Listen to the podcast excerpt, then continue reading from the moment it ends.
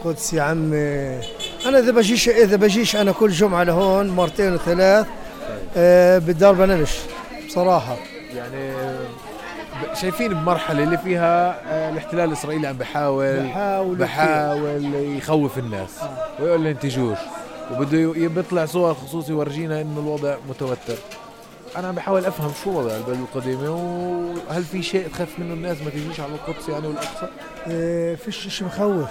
هسه ال- الإذاعة هي اللي بتخوف. يعني النا يعني الإذاعة اللي بقعد يحكوا وبصيروا يصوروا صور إنه طخ وهذا أنا بشوف أمرار صور يعني بالتلفزيون أو بالهاي إنه من آه، صار لها سنتين. أنا ما آه. بكون هون. آه صحيح. أو سنة ونص من هاي الناس يصيروا يقولوا إيه طلع شو موجود هناك؟ نروح لهناك. نروح نموت يصير يخاف. لا أنا باجي لهون ولا شيء.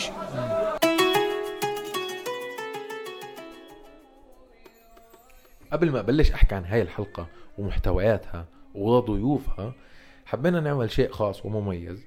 رحنا على القدس تجولنا في زقاق البلدة القديمة القدس المحتلة وزرنا باحات المسجد الأقصى لنسمع الناس وأصواتهم أصوات الباعة المتجولين أص- أصوات أصحاب الأكشاك والمصالح التجارية من غير لقاءات رسمية. أردنا أن نرصد أصوات المآذن. أردنا أن نرصد أصوات مكبرات الصوت التي تعلو منها الأدعية. أردنا أن نرصد أصوات الناس في السوق. أردنا أن نرصد آرائهم أيضا عن ما يجري في المدينة المقدسة من ممارسات الاحتلال ومن تجربتهم إيه، التي إيه، يخوضونها مع المدينة في ظل فترة القد روحانية شهر رمضان آه، المبارك. وبهالمناسبة بنقول لكم كمان مرة رمضان كريم. وقريبا كل عام وأنتم بألف خير. إيه، بمناسبة عيد الفطر فحاولنا نسمع آرائهم ونسمع آراء الناس الزائرين الفلسطينيين بشكل خاص كيف ينظرون إلى المدينة المقدسة وكيف ينظرون إلى القدس والمسجد الأقصى في هاي الفترة اللي فيها الاحتلال حاول أن يخيف الناس بألا يأتوا ويتوافدوا إلى المدينة. حاولنا أن نرصد صو- صوت الحقيقة من المكان ذاته. انتظرونا. اسمعوا هذه المقاطع ربما يظن آه، البعض بأن التوثيق الصوتي للأماكن آه، أقل أهمية من توثيقه بالصوت والصورة. أنا أعتقد أنه توثيق المكان بأصواته وفقط أصواته آه، تدفعنا للاستماع لكل تفصيلة بالصوت ونركز بها ونتخيل المكان بالناس الحاضرين فيه اسمعوا هذا المقطع واستمروا باستماع الحلقة آه، من بودكاست الأسبوع في عرب 48 وإحنا وإحنا ب... وإحنا بالنسبة لنا مدافعين عن المسجد الأقصى يا سيدي. وهذا أولى القبلتين وثالث الحرمين. يعني بعد الق... هذا كان مأخوذ القبلة الأولى. سيدنا رسول الله والأنبياء من قبل اتخذوه قبله من عهد آدم لسيدنا محمد وسيدنا محمد أخذوا حوالي 16 شهر قبلة وإحنا ما بنتنازل عن سنتي واحد. سنتي واحد. لو بدفع لو بندفع ملايين الملايين وبتبدل بكل السماوات والأرض ما نتنازل عنه. لأنه هذا هذا إذا تزحزح حجر منه علينا السلام. إحنا متمسكين واقفين.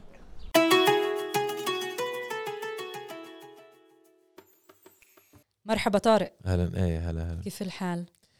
آه، الحال من المحال. تمام جميل جدا. إيش هالجواب؟ أنا من آه، نودع رمضان الأسبوع آخر- الأخير. آه. يوم الجمعة آخر جمعة بشهر رمضان. الجمعة الأخيرة صحيح. كل اللي بيسمعونا اللي بيقدر يروح على الأقصى يروح. يوم جميل جدا. آم، عن جد يوم الجمعة بالأقصى. مش بس يوم الجمعة يعني باقي أيام الأسبوع. لكن الجمعة الأخيرة من رمضان بطبيعة الحال بالمسجد الأقصى وبالقدس إلها رونق خاص يعني. فاللي عم بيسمع الحلقة الصبح. تترددش آه، روح. تتردديش. أو تتردديش. بتعرفي ليش؟ لأنه بالفترة الأخيرة آه، كثير ناس وزملاء وأصدقاء وهيك كانوا يبعثوا لي إنه وأنا كنت أتواجد هناك. مم. وضع طبيعي إنه إحنا نتواجد. آه بس كانوا يبعثوا لي إنه طارق أمان يعني الوضع غاد مريح يعني بيرفع نروح يعني كذا. مم. طبعا هاي الأسئلة بتو- بتولد بعدين ما بتشوف الناس إنه الاحتلال بشغل آلة القمع تبعته على المصلين وعلى المقدسيين وعلى مم. الفلسطينيين المتواجدين بالقدس وكل محل أصلا بس آه، هاي بشكل مناظر ردع أو أو طبعاً. شعور بالخوف عند الناس إنه ليش أروح ممكن أتصاب ليش أروح ممكن حرب أعتقل نفسية ليش- آه فبالتالي أنت بتصير تفضل إنه لا خلص خليني بالبيت ب- مش. بحاجة مع إنه المحل م- لإلك يعني أنت لازم تكون هناك مم. والاحتلال اللي مش لازم يكون هناك هو اللي وضعه مش طبيعي إنه يكون هناك فلذلك فيش يعني فيش شو تعمل هاي محلات بتخصك وبتهمك إيه، بتنتمي لها وطنيا ودينيا يعني. مم. ف يعني أنت لازم تكون هناك وبالتالي مش أنت اللي لازم تعمل حساب. الآخر اللي هو غريب عن المكان اللي لازم يعمل حساب إنه ما يكونش أو اللي يكون. بيقتحم. آه. بحب كمان يعني وإحنا نحكي إنك تحكي عن الشعور اللي أنت كنت تحسه لما كل جمعة كنت تتواجد بالقدس على المشهد المجتمعي اللي عم بتعيشه القدس في هاي ال- الفترات. بس قبلها أنا يعني هيك إحنا ب- بالبدايات إذا بتذكر أول آه، ببدايات شهر رمضان كنا عم نحكي على كيف بده يكون شهر رمضان وكيف كل الوقت. بيهددونا وإنه هذا الشهر هم هيك بيصوروه لبرا إنه خطر عليهم كتير وكيف إحنا بنتعامل آه، مع رمضان وإحنا هينا عم ننهي هذا الشهر كتير. بسرعة مرق طبعا كان فيه أحداث أحداث متتالية. متسارعة. آه جدا. بس أنا في صورة واحدة رح أضلني أتذكرها آه، على الأقل حاليا.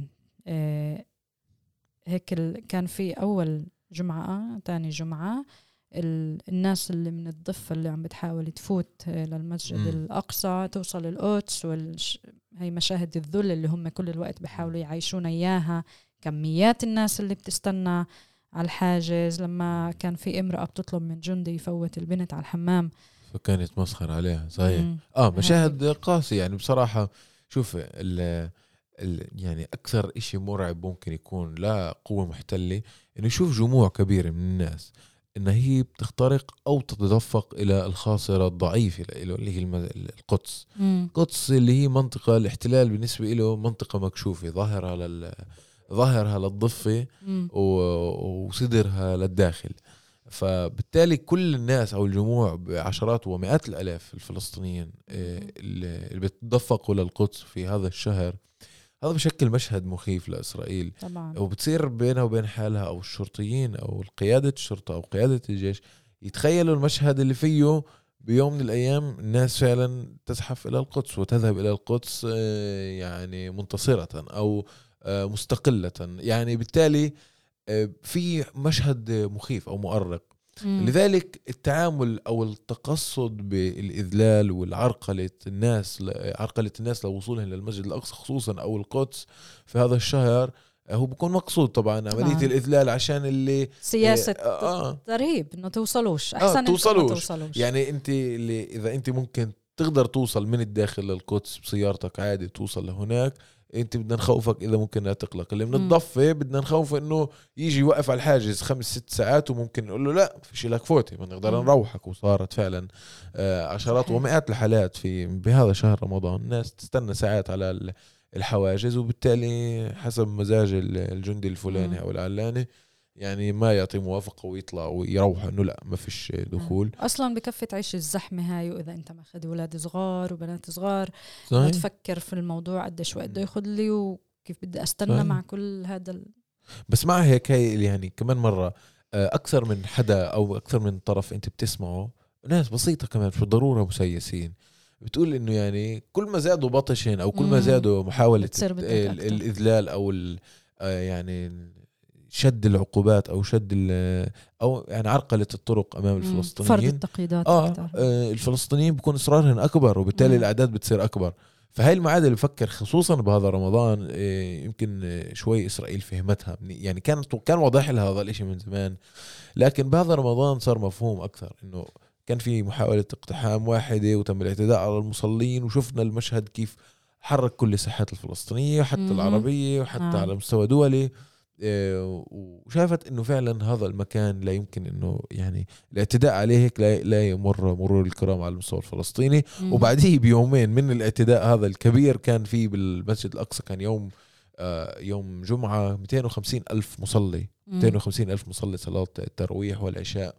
فبالتالي هاي الناس فعلا يعني حكى وصلت رسالة لإسرائيل إنه هذا القمع ال- ال- الصعب اللي شفناه لا يمكن إنه يردان آه، وإحنا هيك آه، انت شوي نحكي على ال- بالمحور الأول لأنه بالضبط بهذا السياق اللي رح نحكي مع أستاذ آه، سليمان ابو رشيد كاتب آه، وصحفي تحديدا عن آه، المسجد الأقصى ورمزيته وأهميته والاقتحامات والتصعيد ال- الإسرائيلي مقابل التراجع ومخطط آه، التقسيم. بس بدي أسألك آه، كمان آه، طارق المشهد اللي أنت عشته في القدس في كل جمعة كنت تتواجد آه، فيها. أي مشهد عشت؟ شو يعني شو كان في هناك؟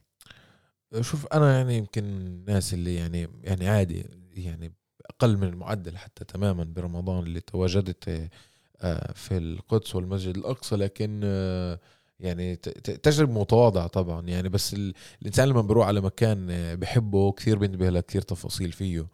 أنا يعني بصراحة بتدي كل آه، خطوة أنت بتخطوها بالبلد القديمة خصوصا بالقدس مم. للمسجد الأقصى أنت بتنتبه لتفاصيل آه، اللي هي مش عادية باليوم يوم عندك لكن هي عادية عند المقدسي اللي عايش ب- بهاي منطقة الصراع المباشر مع المستوطن ومع الجندي ومع ومع كل المعيقات اللي حواليه طارق المحور يعني هون هيك بنكون عن جد ليل ليل يوم الجمعة رح يكون آه، الجمعة الأخير، أو الجمعة الأخيرة. نعم من. آه، شهر رمضان ال- الكريم آه، ويوم الثلاثاء متوقع يكون آه، ليلة القدر وكمان بهاي الليلة رح يكون في كتير ناس وبالمحور الثاني راح يكون يعني معنا الأستاذ الكاتب والباحث أنطوان شلحد.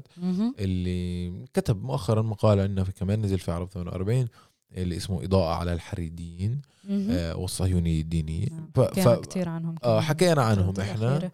آه لكن هذا المقال بيختص ب- بال يعني بحا- محاولة إيجاد الفروق أو ما ما هي محاولة إيجاد فروق لكن أنا بحاول يقول هذول كيف وهذول كيف وهذول مم. مين يعني كيف مين انشق عن الثاني أو مين مين برز عن الثاني أكثر في ظل طبعا ال- الأزمة السياسية أو مش عارف أزمة سياسية أو محاولة الانقلاب على القضاء الإسرائيلي مم. اللي فيها برزت كل الشروخ الاجتماعية والسياسية بين طي- التيارات الصهيونية مهم. بين حريدية وبين صهيونية دينية وبين علمانية فبدنا نسمع عن هذا المقال أكثر أو عن هذا الموضوع من أنطوان. حلو أنت رح تحاوره آه، لحالك فبتمنى هيك يكون آه، إن شاء الله. مداخلة قيمة أكيد كال كالعادة.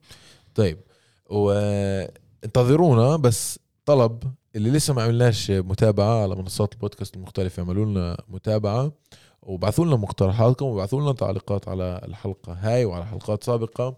انتظرونا وكونوا معنا. يلا. صحيح. ما إحنا إيانا معتكفين يعني. لازم نعتكف. لأنه الأقصى يعني مجبورين أصلا نعتكف. مش لأنه يعني حق علينا مجبورين. هذا إجباري. لأنه إذا يعني ما اعتكفناش أصلا بده يفوتوا عليه يعني ويدن- ويدنسوه يعني.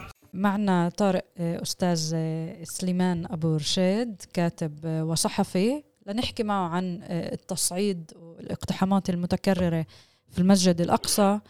آه، وأهمية هذا المكان آه، وردة الفعل اللي بتنتج آه، من خلال وفي أعقاب آه، التصعيدات والإقتحامات آه، أستاذ سليمان بهمنا هيك تحكي لنا لما إحنا بنشهد تصعيدات مقابل قوة. المسجد الأقصى عند الناس ورد فعل الناس.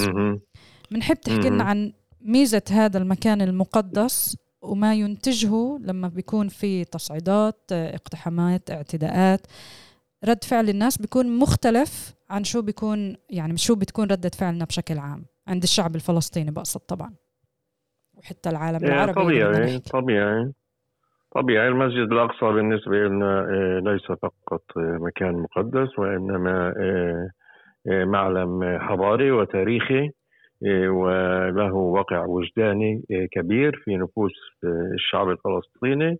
وفي نفوس ال- الأمة العربية والإسلامية وهو قادر أن يحرك آه، الفلسطينيين من من من الشمال إلى إلى الجنوب أولا وقادر أن يحرك آه، العالم العربي من آه، من أقصاه إلى أقصاه والعالم الإسلامي أيضا.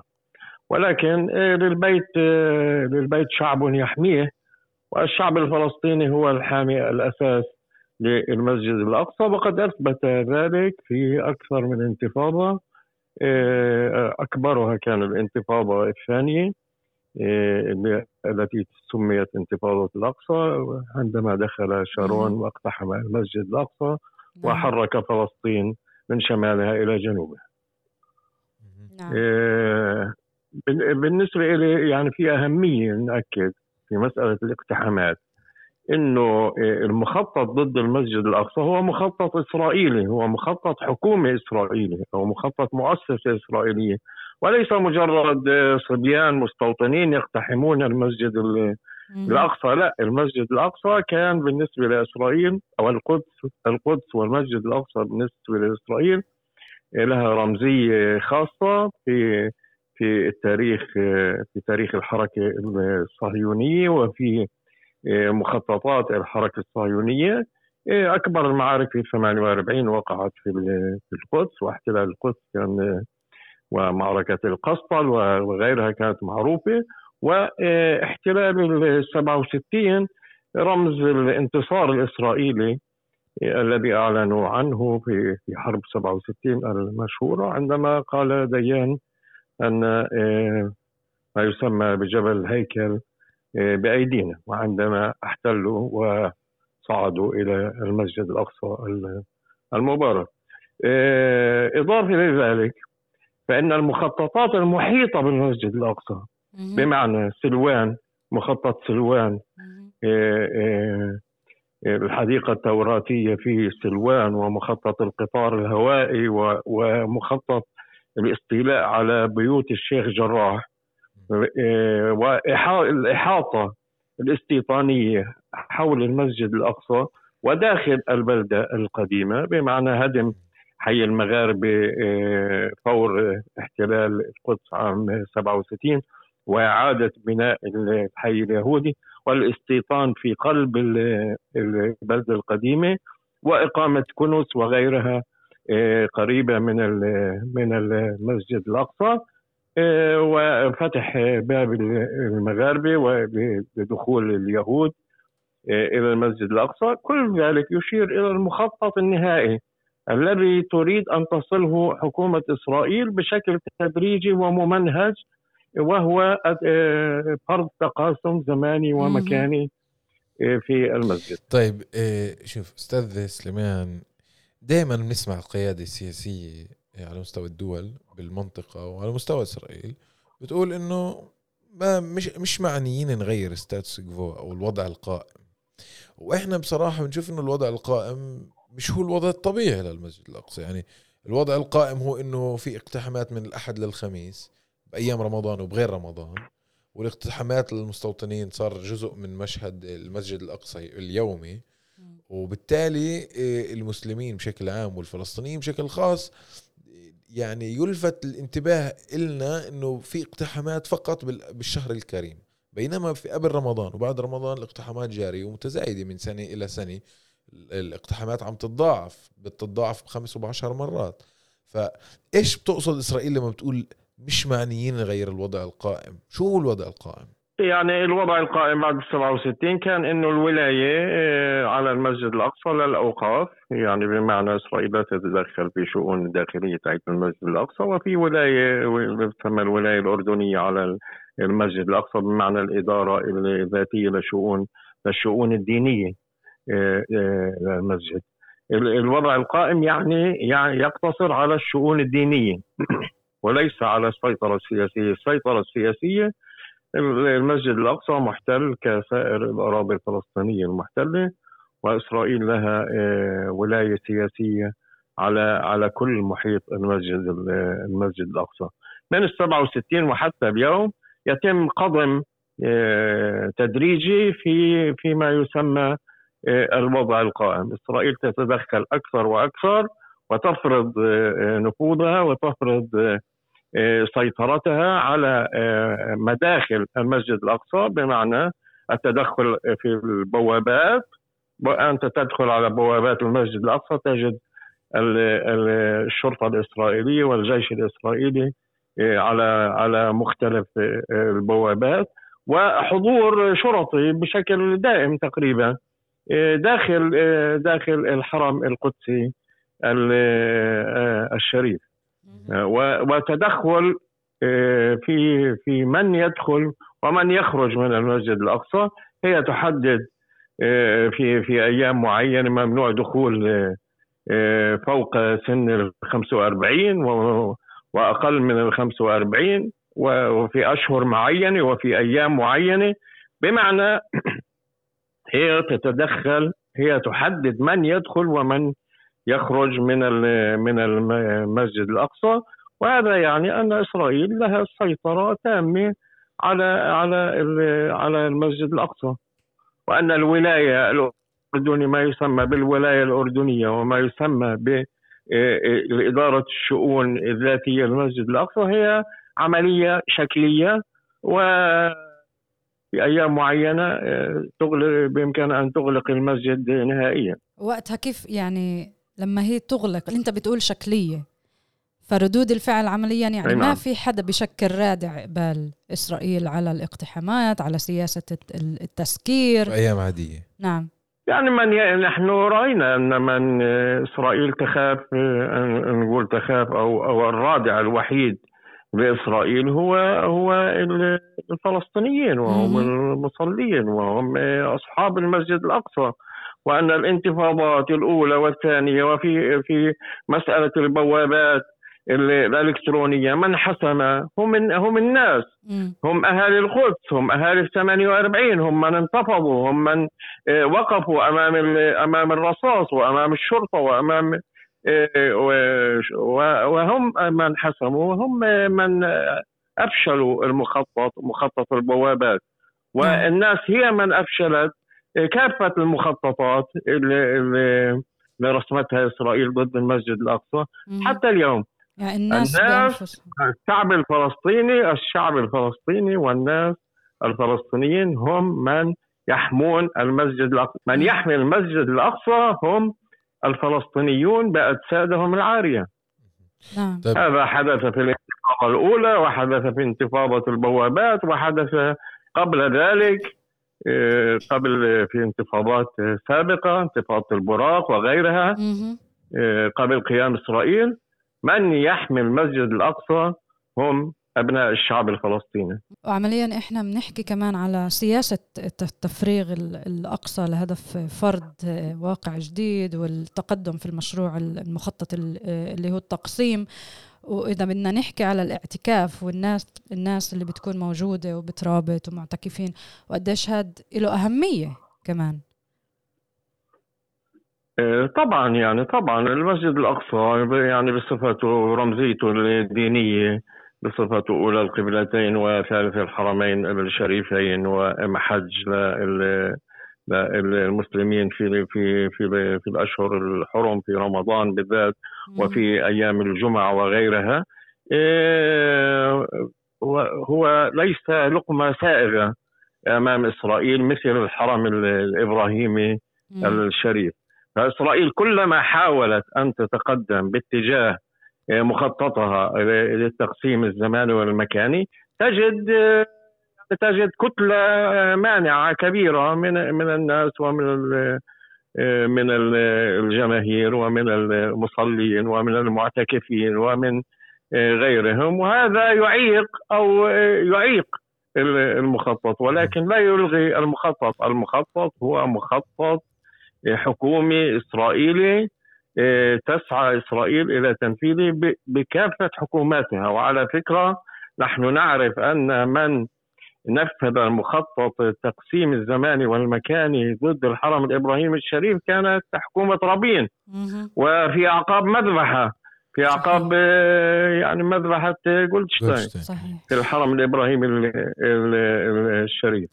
فهذه فهذه المخططات إيه، لا تتوقف على حكومة يمينية أو حكومة أقل يمينية. صحيح أن الحكومات الإسرائيلية تتنافس فيما بينها من يكون يميني يميني أكثر. نعم. ولكن في النهاية هي تحتكم لمخططات عامة وعدت سلفا من قبل مؤسسات الدولة العميقة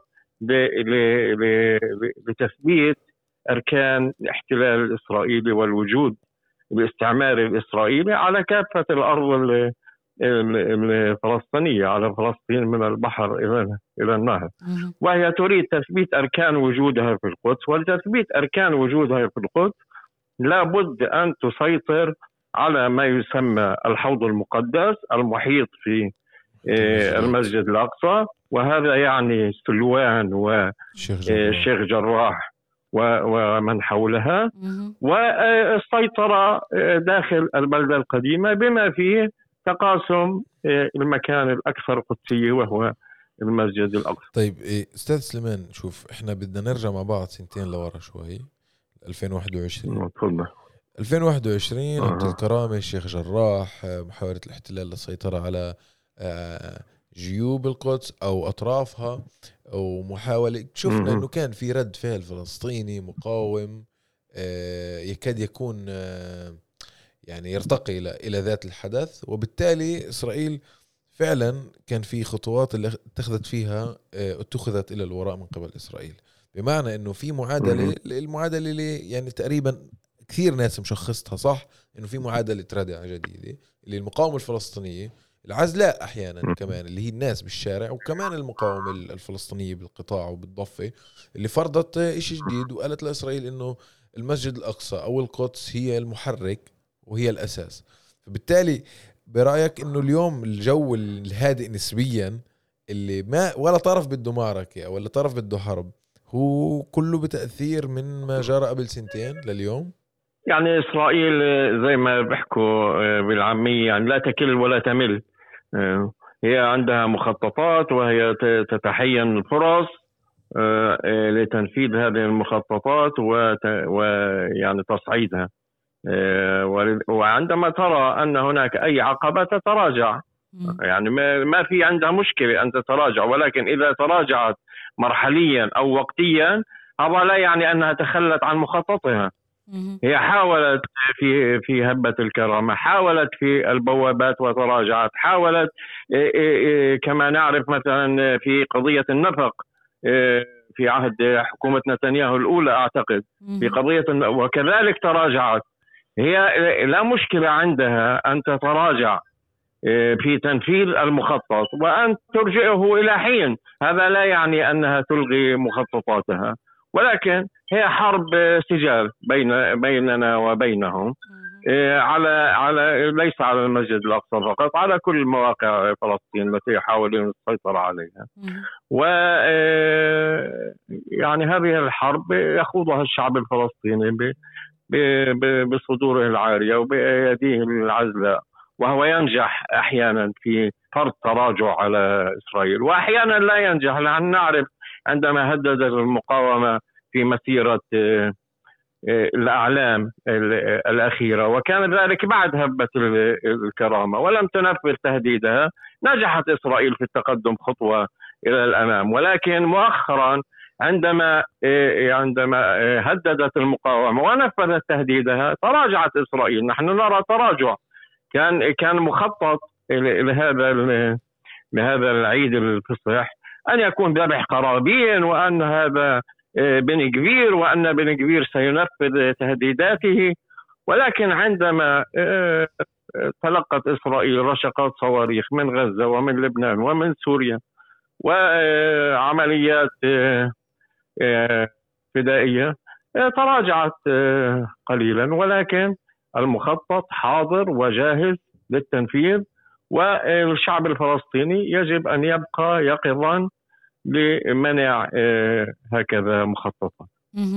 لما إحنا بنحكي بخصوص إنه المخطط ممكن هي تتراجع تعاود تحاول تنفذه خلينا كمان نحكي شوي عن الاعداد إذا بدنا نحكي عن ال- التقسيم آه، وال- والإقتحامات والتصعيد. بال 2019 قفز لما يقارب 51 ألف والسنة بنحكي 2023 على ما يقارب 70 ألف.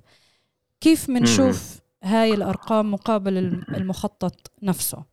يعني إحنا بنعرف إنه التراجع يعني التراجع في القضية الفلسطينية آه، يعني التراجع الفلسطيني آه، يؤدي إلى تقدم إسرائيلي يعني يعني إحنا بنعرف مثلا أهالي تل أبيب لي- ليس لهم يعني لا, لا يعنيهم ال- الأقصى يعني هم علمانيون ولا يعنيهم ال- ال- الأقصى بالمفهوم ال- آه، اليهودي.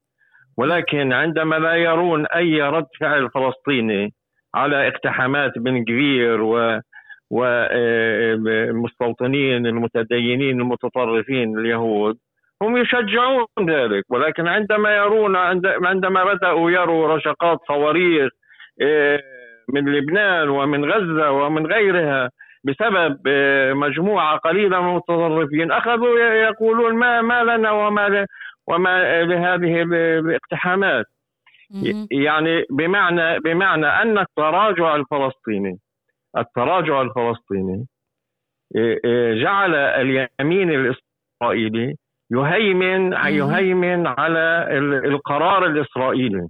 يعني التراجع عندما تراجعت المقاومة الفلسطينية وعندما تراجع رد الفعل العربي وتهادن مع إسرائيل وأخذ يطبع مع إسرائيل فتقدم الموقف الإسرائيلي باتجاه التراجع عن ما أعطوه للفلسطينيين يعني حتى التراجع عن أوسلو.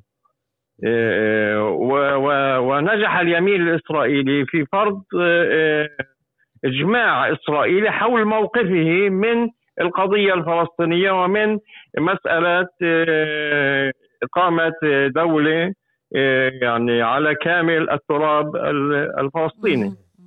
طيب. شوف أستاذ سليمان أول شيء يسلم كثير على المداخلة.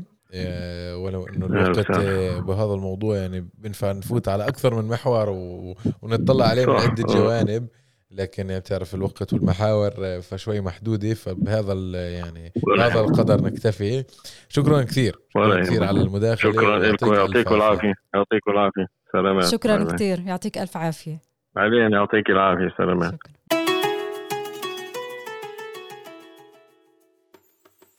القدس طلع روحنا دمنا. القدس نعم روحنا ودمنا القدس. يعني علي بنحكي. والناس اللي والناس اللي ممكن تخاف انها تيجي على القدس شو بنقول لها؟ الناس اللي بتخاف هاي جبناء. بقول لهم تعالوا تعالوا تعالوا. ما حدا يخاف. البلد ولا يح... البلد بتجنن. والله البلد بتجنن. لازم نزورها ولأنه اليوم عم كمان عم نحكي بسياق إنه في توتر إسرائيلي في أزمة سياسية في شرخ اجتماعي لأنه في عدم استقرار سياسي. وكذلك الأمر يعني ينعكس هذا عدم الاستقرار على عدة ساحات آه، آه، بالمنطقة وكمان على مستوى الوطن. فبالتالي إحنا الأزمة الإسرائيلية كفلسطينيين ما بنفع نغمض عينينا عنها. وحكينا عن هذه نعم. الأزمة من عدة جوانب. حكينا إنه حكينا عنها من جانب سياسي من جانب قضائي قانوني من جانب حقوقي اقتصادي وإلى آخره واجتماعي. لكن اليوم بدنا نفوت نبلش نبحث أو نطلع على هاي المدارس الصهيونية المختلفة أو مش بالضرورة كلها صهيونية في مدارس يهودية غير صهيونية أو في مدارس لا تتبنى الصهيونية كما تتبناها مثلا تيارات الصهيونية الدينية عشان نسمع نعم. أكثر عن آه، هذول المجالين أو عن هذول أكثر التيارين المدرستين تبعت الحريديين والصهيونية الدينية راح نحكي مع آه، الكاتب والباحث أنطوان شلحت اللي كتب مؤخرا مقال بهذا الشأن مقال رأي قصير سمي إضاءة على الحريديم والصهيونية الدينية. بدنا نسمع منه أكثر كيف ببلش يحب يعرف لنا أو يفسر لنا أو يصور لنا التقسيم الإسرائيلي بيناتهم. تفضل أستاذ أنطوان. شكرا أخي طارق تحياتي. إيه، طبعا عندما كتبت عن مجموعة الحريديين وهم اليهود الأرثوذكس أشرت إلى أنهم كانوا معسكر هامشي في السابق وإجمالا هم لا يتبنون الأيديولوجيا الصهيونية ويعتبرون أنها تسعى لإيجاد هوية وشعب يهوديين جديديين جديدين كنتاج للفكر القومي الحديث الذي ظهر على خلفية تطورات في الغرب ولذلك رفضوا هذه الأيديولوجية. وكذلك يعني لم يتطلعوا إلى الاندماج في المجتمع الإسرائيلي. وعلاقتهم بالدولة تراوحت بين البرود والجفاء والرفض المطلق. وطوال الوقت يعني منذ إقامة الدولة في 1948 وصولا إلى أيامنا الحالية هم يتخبطون في الكثير من الأسئلة وهي أسئلة أيديولوجية وعملية ويطرحون إجابات أحيانا تكون متناقضة. الآن يعني ما ما أردت إيصاله أن مجموعة اليهود الحريديم تتكون من ثلاثة تيارات يعني وهناك اختلافات أحيانا اختلافات كبيرة بين هذه التيارات. التيار الأول هو التيار الذي يوصف حتى في الأبحاث الإسرائيلية بأنه التيار المعتدل يمارس تعاطف فعلي مع الدولة ومصيرها. آه، حتى وإن كان لا يوليها أهمية دينية. آه، أبرز آه، ممثلي هذا التيار هم حركة حباد وحزب شاس لليهود المتدينين الشرقيين. التيار الثاني هو التيار الذي يوصف بأنه راديكالي ويتبنى مواقف غاية في التطرف في معاداة الصهيونية وينكر أي حق وجود لأي كيان سياسي يهودي قبل ظهور المشيح وهو المسيح المنتظر. ويعتبر هذا الكيان تمرد على ملكوت السماء. أبرز ممثلي هذا التيار هم الطائفة الحريدية وأيضا حركة نيتوري كارتا وهناك مجموعات أخرى.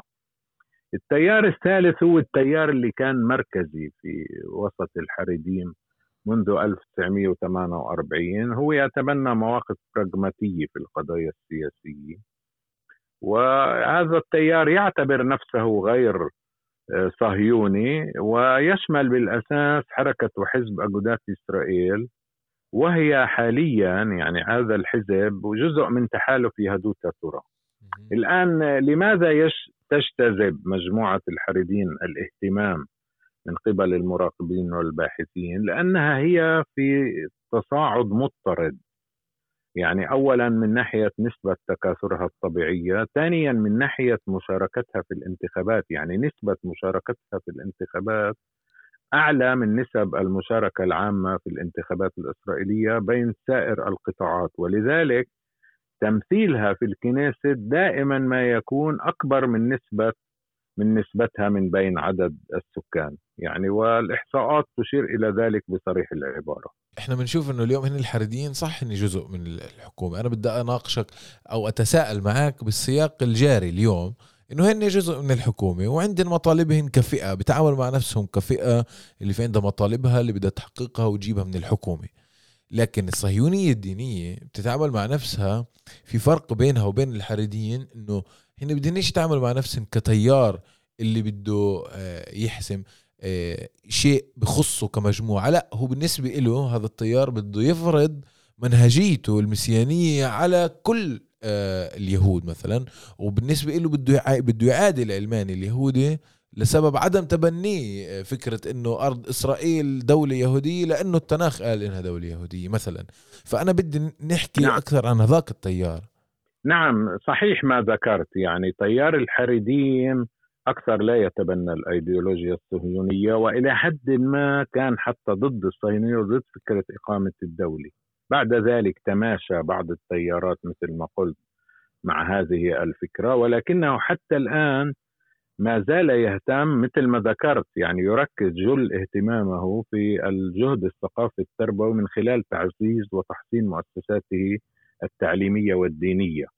يعني له آه، قسم لتعليمه الخاص وله ميزانيات لمدارسه الدينية. شبانه لا يخدمون في الجيش مثلا وهذه أيضا مشكلة هي مسألة مسألة كبيرة هي للعلمانيين بعايروا نعم الحريديين فيها طبعا نعم يعني هم العلمانيين يعتبرون الحريديم آه، يعني أشبه بالفئه الطفيلية. يعني حتى هناك. من يعتقد نعم أن اقتصاد إسرائيل آه، هو اقتصاد نامي ولكن يمكن أن يتحول إلى إلى اقتصاد ذو أعباء ذي أعباء كثيرة بسبب الحريديم الذين لا يخدمون في الجيش ولا يعملون كثيرا في الاقتصاد. فهذه قضية ربما تحتاج إلى وقفة خاصة لاحقة الآن بالنسبة للصهيونية الدينية يعني هنا علينا أن نعيد إلى الأذهان أن الصهيونية الدينية هي كانت تتبنى نفس أفكار اليهودية الأرثوذكسية. بأنه لا يجوز إقامة أي كيان سياسي لإسرائيل إلا عندما آه، تلوح إشارات إلى قرب آه، وصول المسيح المنتظر. ولكن آه، حصل تحول لدى الصهيونية الدينية بأن اعتبرت إقامة هذا هذا الكيان ربما خطوة في طريق الوصول إلى الخلاص الإلهي. ولذلك في في السنوات التي سبقت إقامة الدولة وكذلك في العقود الأولى على قيامها اندمجت في إطار الحركة الصهيونية ولكن كانت لاعبا ثانويا لاعبا هامشيا. ولكنه أصبح لا أصبح هذا التيار أحد اللاعبين المركزيين في الحركة الصهيونية ولا سيما بعد حرب 1967 يعني إذا بتذكر أخي طارق من يعني متابعتك للأبحاث الصهيونية الدينية حتى 1967 كانت بمثابة لاحق للحزب الحاكم في آه، ذلك آه. الوقت حزب ماباي ولكن بعد 67 هناك من يعتقد أن الصهيونية الدينية أصبحت هي التي تجر حزب ماباي وراءها من خلال تشجيعها للاستيطان في الأراضي المحتلة منذ 1967 باعتبار ذلك مطلبا إلهيا وجزءا من تحقيق الخلاص المسياني. طبعا خلال الأعوام الأخيرة وزن هذا المعسكر يزداد باستمرار في كل ما يتصل بتحديد الأجندة ما توصف بأنها الأجندة القومية لإسرائيل سواء على المستوى الفكري أو على المستوى العملي حتى أصبح هذا الوزن يفوق وزن هذا التيار العددي والنسبي من مجمل السكان اليهود. في إسرائيل وهو يقف في الآونة الأخيرة المرة تلو الأخرى في واجهة الخلاف حول قضايا عديدة في الحياة العامة. ويتسم هذا المعسكر الصهيوني الديني بتماثله التام مع الدولة بالرغم من أنه يجد صعوبة في تقبل كونها دولة غير دينية من حيث تعريفها ومن حيث طرق إدارتها وإدائها. مهم هون أخي طارق أن نذكر إنه هذا يعني التيار أيضا هناك عدد من النماذج التي تصارعت داخله ويبدو أن هناك انتصارا لنموذج على باقي النماذج وهو الذي يسيطر الآن على هذا المعسكر. هناك نموذج آه، رأى النموذج الأول آه، كان يؤيد الفصل بين الهوية الصهيونية والهوية الدينية وهناك نموذج كان يسعى لتغيير أي طابع علماني للدولة واستبداله بالطابع الديني. والنموذج الثالث والأخير كان الذي يقبل الدولة كما هي لكنه يسعى لإصلاحها وتخفيف حدة الاحتكاكات والتوترات بينها وبين الدين. طبعا النموذج هذا الأخير كان هو النموذج الأكثر شيوعا ربما حتى الفترة الأخيرة. ولكن خلال جيل القيادة الحالي لهذا التيار حدثت تغيرات عميقة داخل المعسكر الصهيوني الديني تمثلت بشكل رئيسي في تعميق وتعزيز البعد الديني وبروز ميول مسيانية كما أشرت يعني في بداية حديثك والتجديد على قدسية أرض إسرائيل وهو ما أحدث أيضا تغييرا في علاقة المعسكر الصهيوني الديني بالدولة ينطوي على نتائج بعيدة المدى وعميقة الأثر من اللحظة الزمنية الراهنة وحتى إشعار آخر. إذا إحنا بدنا نطلع على تيار الصهيونية الدينية بسياق محاولة ال... نحطها كمان مرة بين ازدواج الانقلاب على القضاء أو القضاء على القضاء كيف ممكن نقرأ مطامعهم؟ بمعنى أنه ما هم يعني ليش بدهم مثلا خطة إصلاح قضاء؟ أو ليش بدهم سيطرة على القضاء؟ يعني لما كانت المحكمة العليا آه، آه، أو يعني كانت الحكومة تصادق على مشاريع اللي فيها آه، توسيع مخططات مستوطنات بالضفة الغربية وهذا التيار اللي هو الرائد تبع هاي المشاريع والمبادر خلفها وبالتالي ما فيش معيقات إسرائيلية. ليش هن بيحتجوا بتذمروا يعني على على الوضع القائم بالقضاء الإسرائيلي؟ إذا طالما إذا لطالما القضاء الإسرائيلي لا يوق يعني لم يكن عائقا أمامهم. هذا التيار اللي هو اليوم جزء كبير من الحكومة وكمان هو جزء كبير مسيطر على الساحة السياسية الإسرائيلية.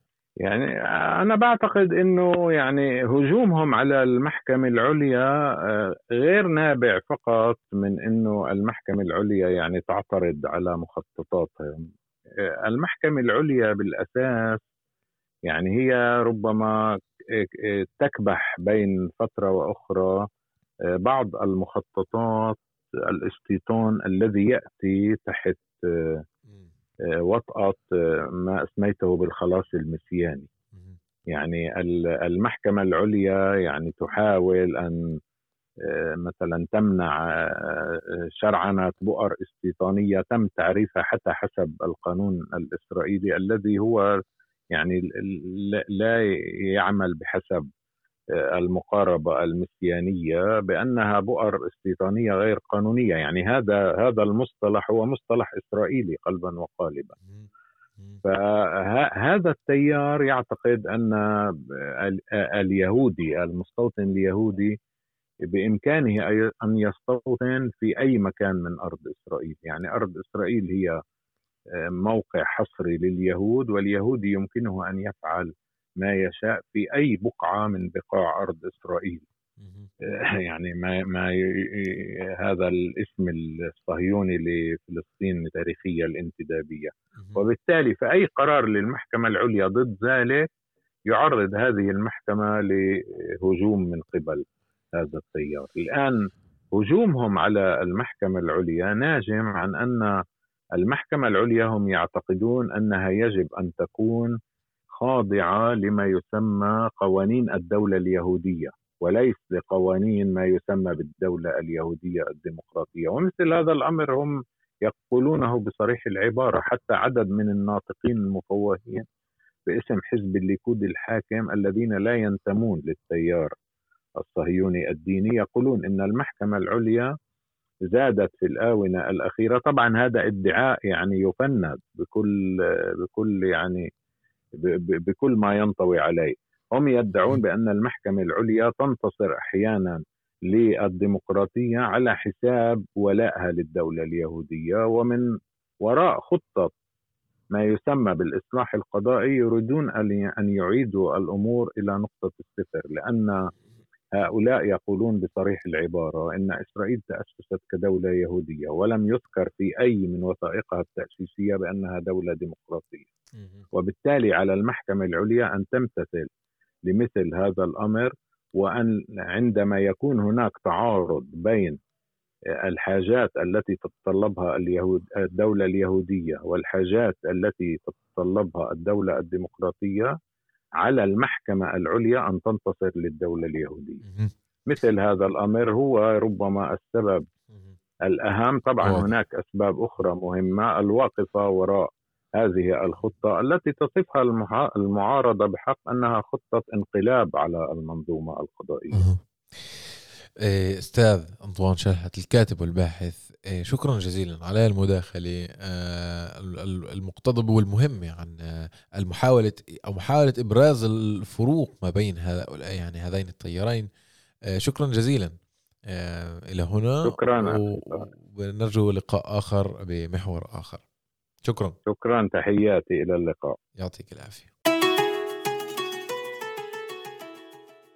أكيد يعني لازم نتواجد عشان عشان نبين إنه إحنا قد هاي المسؤولية.